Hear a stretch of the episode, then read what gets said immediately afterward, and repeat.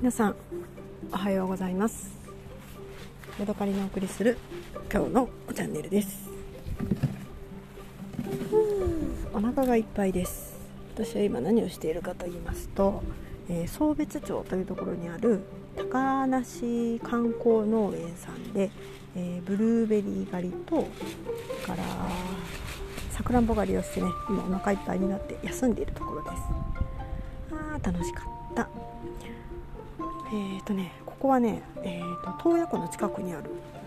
観光農園で、一つのね通り沿いにね農園がいっぱいあるんですよね。いろんなところでさくらんぼ狩りができたり、時期によってはリンゴとかね、ぶどうとかいちご狩りもやってるかな。あとはプルーンとかね、そういうのが取れる洋梨とかも作れたりとかするんですけど、そんなねなんかちょっとした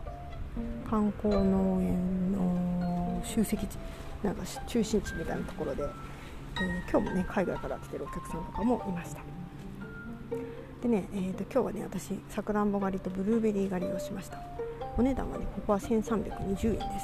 この前のね芦別に比べると断然、安いんですけれども、これはこれでねとっても楽しかったです。まずね入ってみたら今の時期もかなりね時期が終盤になってきていて、さくらんぼの実がね上の方にしかないけど大丈夫ですかって、はしごに登って取らないといけませんけど大丈夫ですかって言われてね、私は今日ね可愛いスカートを履いてきちゃったんですね。大好きなインドのスカートなんですけどね。でね、めちゃめちゃひらひらの膝ミドルなんて身漏れだけというね、膝と向こうずねの辺まであるようなねひらひらしたスカート履いてきて、しかもね上は肩出しのねオフショルダーというかノースリーブかみたいな感じでね、真夏っていう感じでやってきたんですけれども、はしごに登らなきゃいけないということを言われましてね、おっとと思ったんですが、私はそんなこと全然気にしなくて、気にするのはね周りの人にねパンツ見えたら申し訳ないなっていう、周りの人にすいませんみたいな、そんなところでした。全然大丈夫なんでお願いしますということで、お金を払いまして、ゴミを入れるね種を入れる袋をもらって、園内をねあちらですと案内してもらって、さくらんぼ狩りが開始です。確かにね入ってみるとねなってる実がね結構少ないです。ただね上の方にはまだたくさん食べきれないぐらい実があるんですけれども、手が届く範囲にはね全然もうね実がないと言ってもいいぐらいな感じでした。なのでねこの時期お年寄りとか来るとねもうちょっとダメかなっていう感じですね。子供とかも難しいかもしれない。でもね私は42歳、元気なおばさんなので、スカートをひらひらさせながらね、高いはしごに登って一段ね一番上の、踏み台のところにちょっと腰掛けて、そこからね手を伸ばして、取れる範囲でねさくらんぼをいろいろ取ってもぐもぐもぐもぐ食べました。途中でね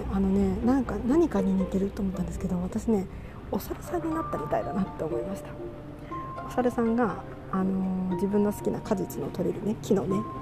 股のところに腰掛けて、でそこから手を伸ばしてねなっている実を食べているような、そんなね感覚がして、すごくね一人でニヤニヤしてしまいました。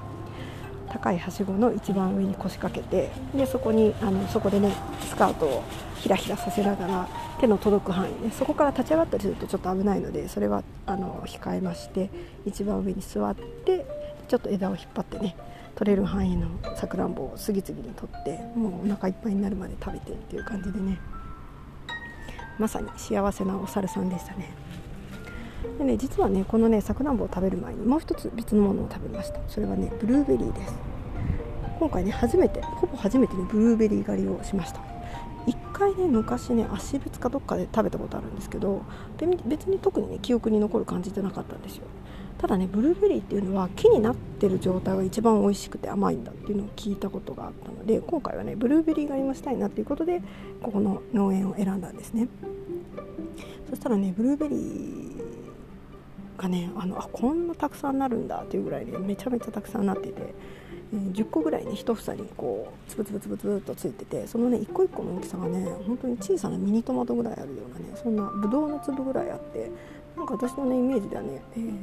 ブルーベリーって小指の先ぐらいなイメージだったんですけど、普通にね親指ぐらいのね先ぐらいあるぐらいのね大きいのもあったので、めちゃめちゃ食べ応えあるんだと思ってね初めて知って驚きました。でそれをねこう手でガシッと掴んでギュッと引っ張ると10個ぐらいがねポロポロポロっともげるんですよね。それを口にポイッと放り込んでもうもぐもぐもぐっとね食べて飲み込んでというね、大量殺戮を行いまして、それを何回も、ね、歩き回りながらあっちの草をもぎ取りこっちの草をもぎ取りってやってるうちに、私なんかブルーベリーを、ね、殺戮してる妖怪なんじゃないかと思って、ね、私はブルーベリー妖怪だなって思いました。でその後に一段落したところでさくらんぼ食べに行って、そこでねお猿さんになったので、今日はね幸せなお猿さんでありブルーベリー妖怪であるというね、そんなヤドカリの楽しい一日になりました。もうねお腹もいっぱいになったし、この前もねたくさん食べたので、まあ、30分少々ぐらいでね切り上げて、今ハウスの中でね風に吹かれて休んでるところなんですけれども、今日はねこれから図書館に行くの